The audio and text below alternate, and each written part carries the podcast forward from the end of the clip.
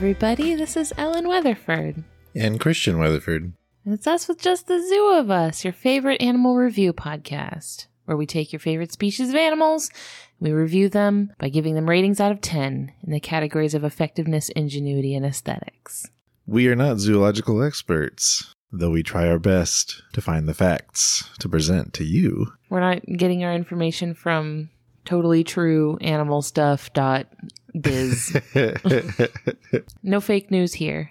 I believe that this week it is your turn to go first, Christian. All right. I'm really excited to hear about your animal this week. I already know what it is, but I think it's going to be great anyway. One of these weeks, I'm just going to switch it on you. No! Chaotic energy that you're bringing into the studio. This week, I bring the Atlantic Mud Skipper. I'm so excited about this. Yeah. I love these weird little guys. They are a little weird. It's a scientific name, Periophthalmus barbarus. Mm. So, Mud Skipper in general was submitted by Catherine via email. Uh, Mud Skipper can refer to any of the living 32 species in the Oxudercinae subfamily. So, I just found one species and went with it. Okay. I'm getting my information from the IUCN Red List, found at iucnredlist.org, as well as the website for Zoo Leipzig, found at zoo-leipzig.de. Okay, this is in Germany. Yes. Wow. Oh, okay. um, so I just happened to find this this zoo in Germany, which is an interesting coincidence because the requester is in Germany, and also this zoo looks really cool. yeah? yeah, they've got really cool things uh, like okapi, capybara, maned wolf, snow leopards, and a Chinese pangolin. We've talked about almost all of those animals. Ah, that's why I picked all those. Not the pangolin yet, but it's coming. Don't worry, Uh, guys. Yeah, yeah. But yeah, that's just a little sampling. It's really cool zoo. It looks like. Yeah, that sounds awesome. So if we ever find ourselves across the pond, Yeah, check it out. definitely for sure. We'll have to add it to the to the list of stops we make when Yep. we do a tour of Europe, hitting up all the zoos that we could find. Seems cool. Maybe we'll uh, do live shows in Europe Uh, nice. when we're famous and touring internationally. Also, thankfully, this website has a English version. So, Oh, so it's not like I'm having to rely on Google Translate or anything. they came through for you there. I don't know a word of German, so I had to look up how to pronounce this this zoo's name. I'm so appreciative that you looked it up. so, getting down into the meat of it, the adult size of these little guys are up to 16 centimeters long, or about six inches. They are fish. They're pretty slender. Um, they've got these dorsal fins on their back that are usually folded down, but they'll sometimes be flared up, and I'll talk about when they do that a little bit later. And by the dorsal fin, you mean the fin that's like along their back. Yes. They have a very big mouth. It's very wide. They have these two eyes that are very close to each other, perched on the top of their head. This is the goofiest looking thing. Because it's, it's a goby, right? Yeah. It's a type of goby. sort of. There, there's a lot of stuff going on there taxonomically. I don't, I'm not going to dig into it. okay. well, a lot of gobies have this kind of look where they have the eyes way up top on the head, Yeah. and it makes them look really kind of cartoonish. yeah. And also their pectoral fins, so like I guess what would be analogous to arms to us, are more underneath them than off to the side like you see in a lot of fish. okay. Yeah. And they're angled weird and they look kind of muscular. Okay. Yeah. Talking about pectorals. Yeah. and where you can find the Atlantic mud skipper are in coastal brackish waters. So brackish meaning a mix of fresh and salt water. So you usually find these where a river and an ocean meet, that kind of thing. So you'll find them in coastal brackish waters with mud flats, like mangrove swamps. And you'll find these along the West African coast, from Senegal to Angola, also the islands of the Gulf of Guinea. okay, cool. Yeah. All right. So that Atlantic coast. Yes. Not we're on an Atlantic coast, just the other one. Right. Taxonomically, just a little bit. I mentioned this earlier. They belong to the family Oxudercidae. That's like I mentioned. There's lots of other mud skippers. Okay. There's also lots of gobies. Yes. Um, lots and lots and lots of gobies. So you'll see uh, often people that have like saltwater fish tanks Mhm. will have gobies in there. Some of the gobies can be really bright and colorful, which is really neat. Mm. Like you can see them swimming around in the corals and stuff. Gobies are beautiful. And a while back, actually, I talked to, I had a guest on who talked about, they're called Oopu Nopili. It is a goby that climbs waterfalls in Hawaii. Oh, Very cool goby. They use like you know how you were talking about how their pectoral fins are like situated below them. yeah. In these gobies, those pectoral fins have like adapted into a suction cup Oh, okay. and they suction themselves to like the bottoms of waterfalls and use their and they kind of like jump up these waterfalls. So it's not like a martial arts training movie where they're just climbing up rocks with like their little fish fingers. I mean, it is in some ways kind of like um, a, like a martial arts movie training montage, Yeah. you know, because they have to like fight against the rushing current, and, and they're it's just a little fish. Yeah. And I was thinking about that because during that conversation, I had asked her if they were related to mud skippers, and yeah, the mud skippers are also gobies, so Mhm. kind of similar, you know. Yeah. Yeah. So, kind of getting into our first category of effectiveness, this is a measure of how good they are with physical attributes that help them do what they're supposed to do. Mm-hmm. I'm giving the Atlantic Mud Skipper an 8 out of 10. That's decent. Yeah. So here's the biggest thing about them they're amphibious, meaning they live in the water and out of the water, not that they are amphibians. They are not, they're fish. Best of both worlds. now, kind of going back to what I said, where, where you can find them, like in these areas of mud flats, that's where you'll find them, just Mhm. crawling around these moist mud flats. Not a care in the world. Just taking a leisurely stroll. Yeah, which maybe you know that's a spoiler because not amphibious in this case also means that they can move above the water. Right. They're not Yeah. just sitting ducks up Yeah. there. Yeah.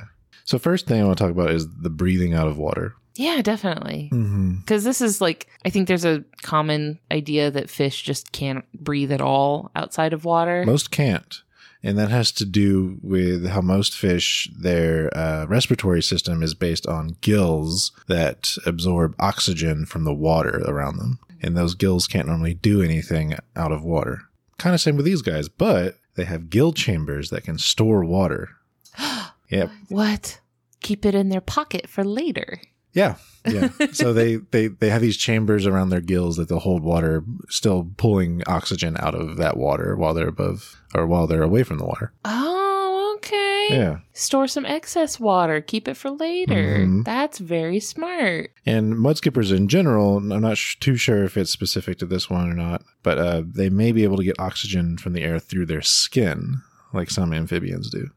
Right. Yeah, I know that frogs and salamanders breathe like this through this Mhm. like membrane in their skin. that Yep. they- that's why they need to stay wet all the time, right? Like why most like frogs and salamanders have to be around some degree of moisture. Yeah. So th- these guys are in like wet mud plains. Sure. Yeah. It's not totally dry. No, it's like wet mud. So this is Mhm. usually areas that are mud and low tides. So speaking of the absorbing oxygen through the skin, one of the things they have to help with that is a layer of mucus to retain moisture in their skin. Gross. yeah.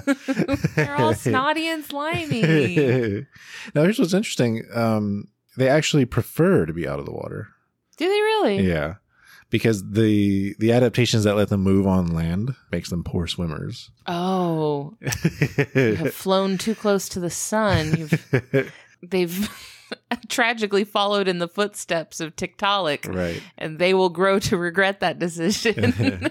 So the, with their mobility on land, like we kind of hinted at, is they use their pectoral fins to just kind of crawl along the ground. Mm. Yeah. Um, they also do this thing where they they can hop, like they can hop like a foot or so into the air. That's that's impressive. Yeah. That's like twice as long as their length, you know? That's that's some air that they can get. Yeah, it's pretty good.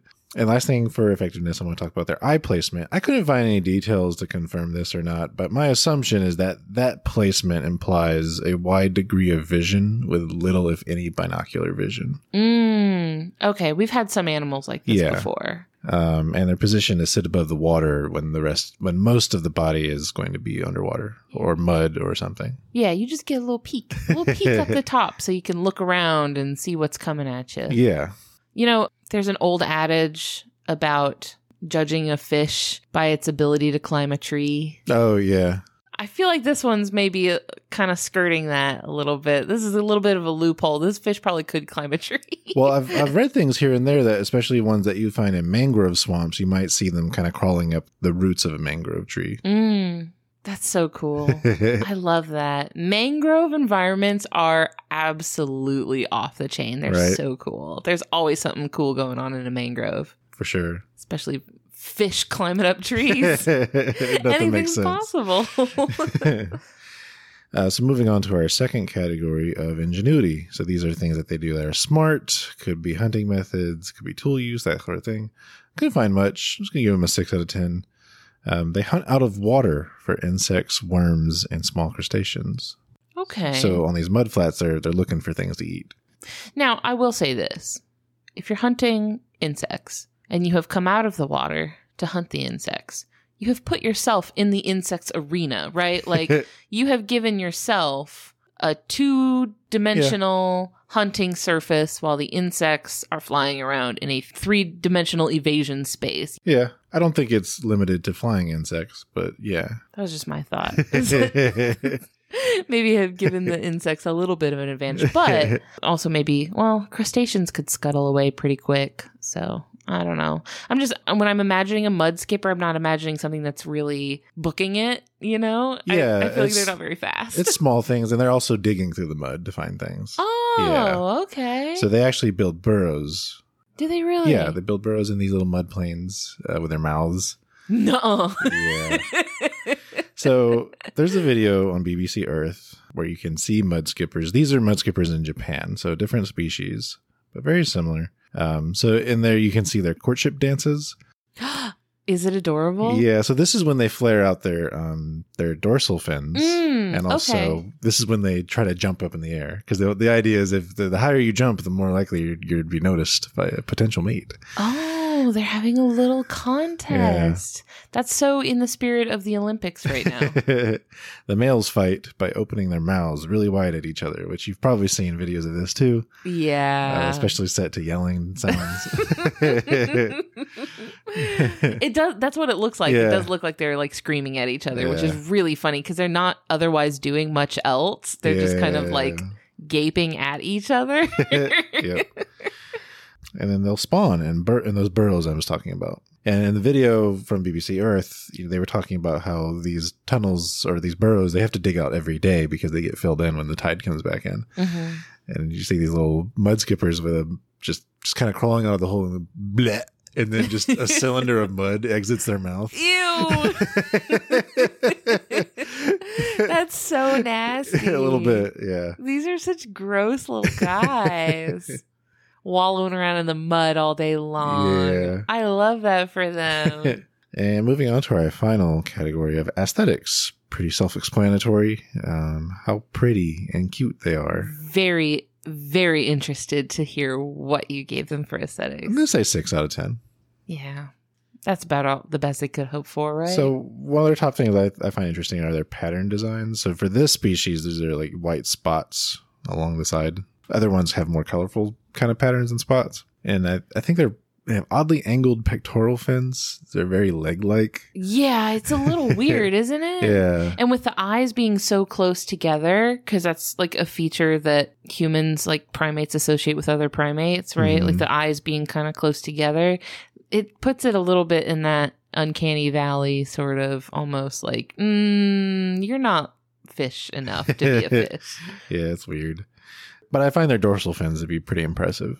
Yeah, this this is something they share in common with those waterfall climbing gobies I was Yeah. talking about. Is that they they it's like a little flag Yeah. that they raise up on their back, and it's like a little like a little signal, like "Hello, it's me. I'm Yeah, here, ready yeah. to mate." And then just a little miscellaneous information. Uh, this species conservation status is of least concern. Okay, They have a wide distribution and no known widespread threats. They are harvested in subsistence fisheries and they have value as an aquarium fish. Oh, mud skippers are. Yes. I'm trying to imagine like how you would set up a Don't know. a place like a like a habitat for a mud skipper. You know, like how are you going to keep mud?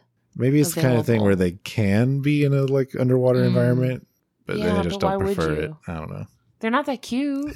You can find cuter gobies. I've seen similar fish, you know, the kind that are like burrowing in the sand. Like you- you'll see videos of them burrowing and Oh, they'll, sure, like sure. spit sand in each other's burrow. Those are also gobies. Yeah, I'm pretty yeah, sure those are just different types of gobies. Yeah. You could there are cuter fish. Get cuter fish. Get cuter ones. I have no opinion. I don't want to keep fish. now I have heard it said that based on just the name Mhm. Mudkip, the Pokemon, Okay. is partially based on mud skippers. Based on, you know, the name being Mudkip and also the fact that its later evolutions, Marshtomp and Swampert, have like water and ground typing. yeah, That that's like insp- inspired by the mud skipper. I can see that, especially with Mud Mudkip's uh, little forehead fin. You know, Yeah, I see that too. I guess the combination of that and their tail looks a lot like the the kind of two dorsal fins on the Mudskipper. Though it is at least partially based on axolotls as well. Okay, so it's called the Mudfish Pokemon in the Pokedex, Okay, which makes you think Mudskipper. I suppose. Mudkip, Mud Skipper. Sure. But yeah, it looks more like an axolotl or like any kind of. It looks like any sort of larval salamander, really. Yeah. Um, but yeah, the fin on top and the fin on the back does make it look more like a fish, like a goby. Um, Mhm. so, and plus with the, the ground type evolutions, you can see it. A lot of times, Pokemon are kind of these like hodgepodges of like they take a bunch of features from a bunch of different animals and all throw them together. So Mudskipper is definitely in there, and we Sure. have talked about axolotls too. So I think we've like completely covered Mudkip Perfect on this podcast. accomplishment. yeah, That's the Atlantic Mudskipper. that's a great animal. What a charming little guy. Although I will say, for a fish, it seems a bold move to decide, mm, I'm going to make myself bad at swimming in order to let myself be also bad at walking. Like, sure, you get Well- access to the land, but you're also bad at that. And now you're just bad at two things. Well, some people have looked at mudskippers as a way to learn a little bit more about the first animals that came out of the ocean and onto Yeah. because they they think it's it might have been similar uh, a similar path there in terms of how they transitioned. Mm, they have failed to learn from our mistakes. Go back. That's docked from ingenuity because they could have just come out of the water a little bit and looked around and be like, no. Actually, no. It's a good one. Thanks, Thank babe. you. Hey everybody, before we move on, I'd like to take a quick second to thank our patrons over on Patreon who keep the show going. This week I would like to say thank you to Jacob Schick, April Kamik, Bren Everfolly, Sarah Peterson, Sophie Ann Nasser, Vikram Baliga, Dalton Weeks, Julie Gilson, Christina Sanders, Paul Chomo, Randall Beeman, and the Mad Scientist podcast. Thank you all so much for your support. What animal do you have for us this week, Ellen?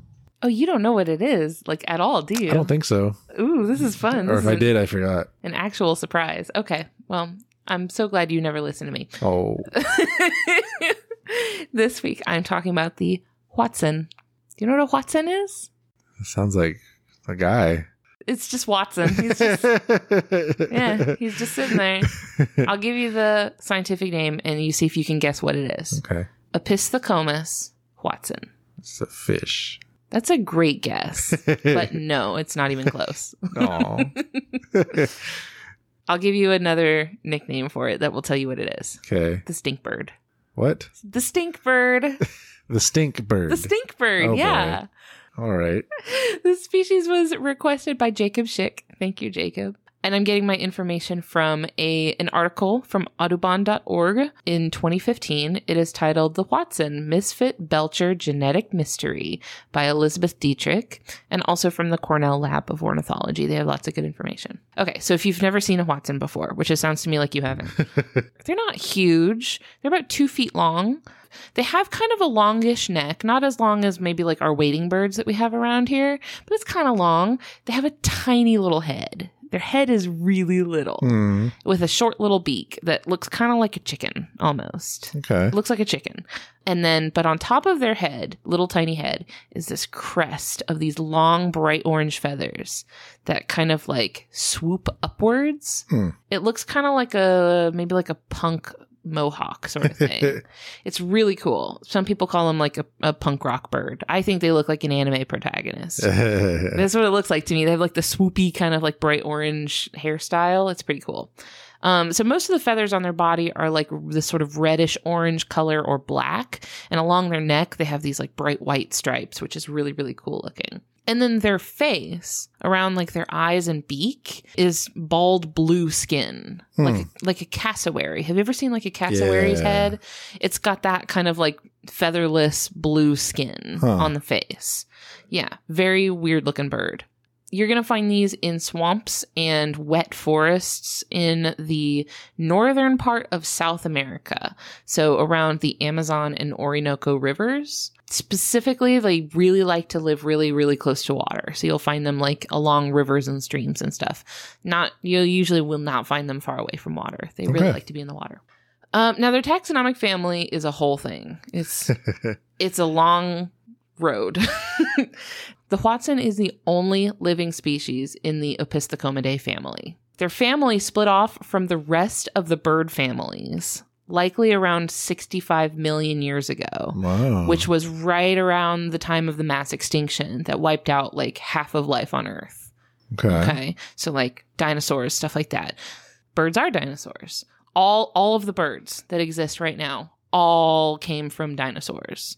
Even if at the time they were terrestrial, land dwelling dinosaurs Right. like velociraptors and stuff like that, they are now birds. The hoatzin is just kind of a really like just about as clear of a reminder as you can get that birds are dinosaurs because it's just, you know, they they split off from pretty much all the other birds Mhm. um, just way back in dinosaur times. So Huh. they've been living their own life. They've been doing their own thing this whole time. So very, very cool. They don't like have any other sort of bird, fa- even though they kind of look like chickens and they share some features with other birds like turacos, which are these like South American little birds. They share some features with other birds, but they're just their own thing. cool. Yeah. And that has been kind of like a big point of contention. People have been trying to figure out what these dudes are since they've even known about them, right? Like total mystery. Right now it's looking like they're just their own thing. They're just a special, unique little bird. Nice. So my ratings for the hoatzin, which that's how I'm pronouncing it. That is spelled, by the way, H O A T Z I N. Um, I've heard it pronounced Houtson. I've heard it pronounced Hawatson. Do you know what language it's from? Yeah, it comes from the Nahuatl language, the language spoken by people that lived there. Okay. I don't speak that language, but I went on Merriam Webster and I listened to how they pronounce it on that website, and I'm going to go with Watson.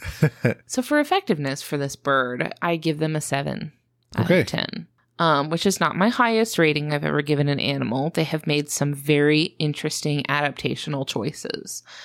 So, one of the most interesting features about the hoatzin is something that it has on its wings. It has claws on its wings. Huh. Long, sharp, finger like claws on its wings.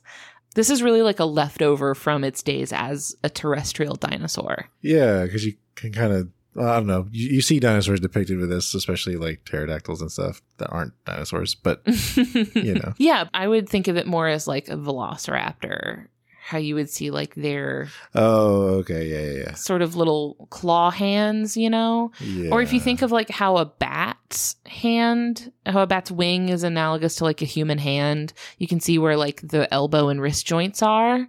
So if you think about that, that will help you kind of think of where the claws would be on hoatzin's wings. Okay. They're kind of on that like edge. And you can see it's really pronounced in the babies. So when they're a little baby, they're, you know, they're mostly like downy and fluffy, but you can see they have these long, sharp claws on their wings. And then mm-hmm. as they get older, the claws kind of like fade away. And by the time they're an adult, you really can't tell that Huh. they have these wing, these claws at all.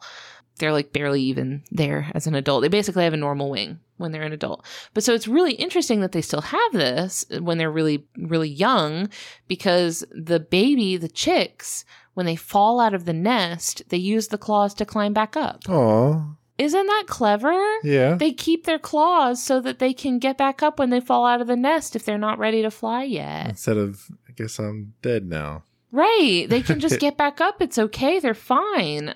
And this is really cool because since the hoatzins like to nest over water, they like to nest like in branches that are like dangling over the river and stuff. Mhm. If the baby falls out of the nest, they can swim to the shore or just like use their claws to to grab like a low lying branch. Huh. And they can get right back up there. Get back home to mom. This is a good idea, right? Sure. I mean, they gotta be quick. There's That's true. a lot of waterborne animals that would There's so pounce many on that. there's so many things. There's so many things that they have to worry about, but I mean that's a pretty good tool on their belt to be Sure. able to get back up to the nest. you know, when you're a little baby, it's life's rough out there. It's dangerous. So if you just anything you can do to maximize your chances of making it to adulthood is a good idea. hmm So something else that's interesting about hoatzins is that they are strictly vegetarian. They only eat plant matter. Wow. Yeah, they only eat, they mostly eat like grasses and leaves and stuff, but they also will sometimes eat fruits or flowers. Kind of unusual for a bird. Most birds will also eat like bugs or, you know, Yeah. if they do eat plant matter, that's usually not like most of what they eat. Mhm. But yeah, they, they mostly eat plants. Sometimes they'll, you know, accidentally get some bugs here and there, but that's that really not an who, intentional. who doesn't? we all do. Yeah. So, what's unusual about the hoatzin is that their digestive system works kind of like a cow's. oh. Yeah.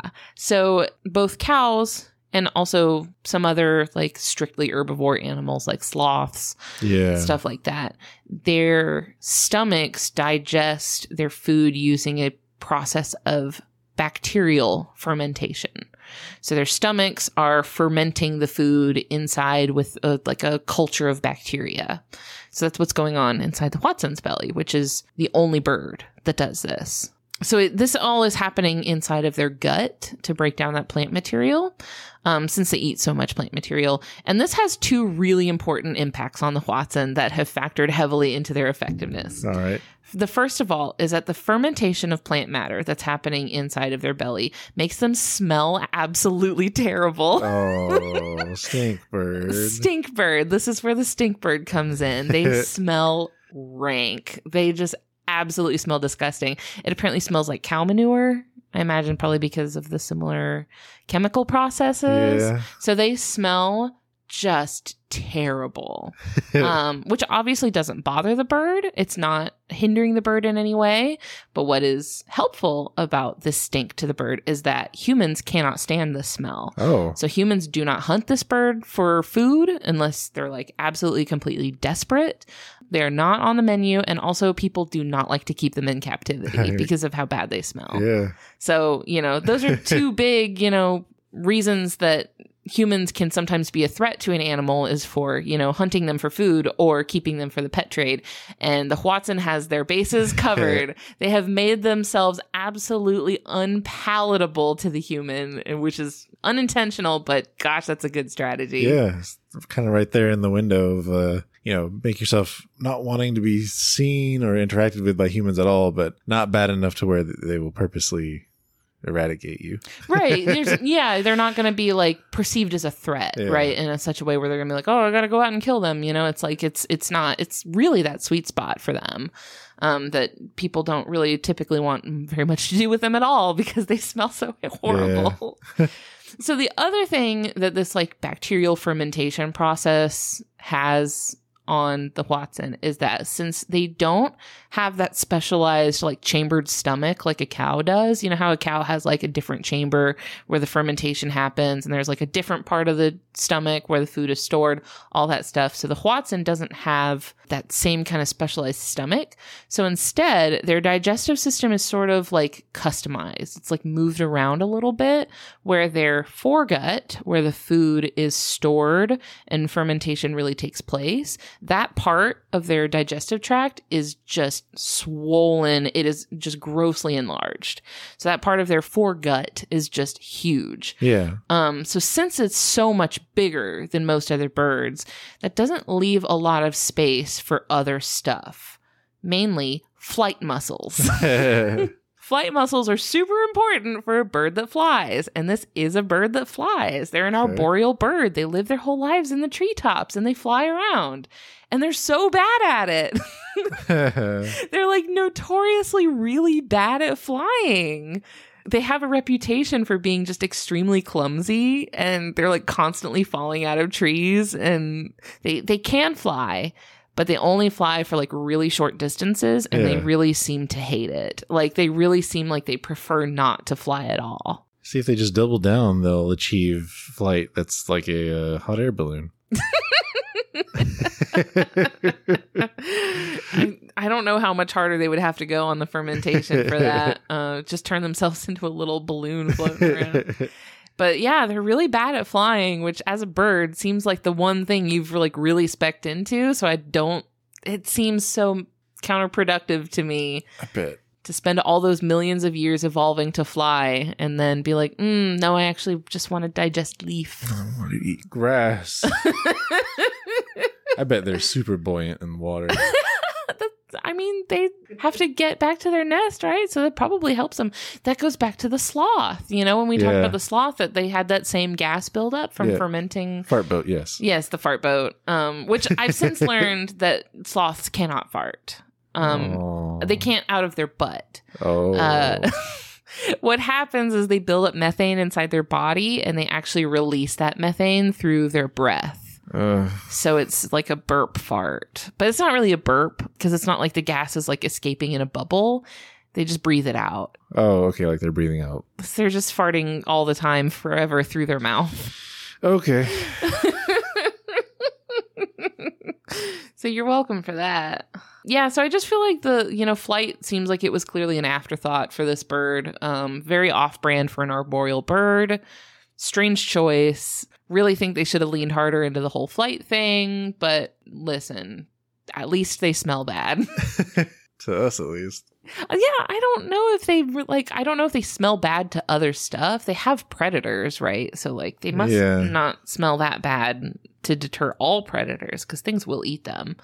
Just interesting trade offs. Some very uh, perplexing choices that evolution has made for this bird. Uh, next category is ingenuity. I give them an eight out of ten. Wow. Um, they're pretty. They're so they are like clumsy, but they seem like they have a lot going on socially.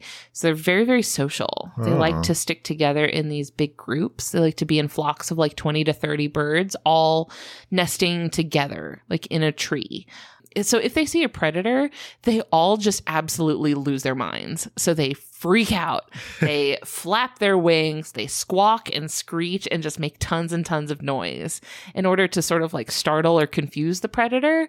Um, and then while they're doing all this, the babies jump out of the nest. what? The babies like just just book it. Like they're like out of there. So the chicks flee because they know they can get back up with their claws. It's a very interesting behavior that they'll be like they they basically just like sound a the alarm and just all set off sirens basically. Bombs away. Yeah.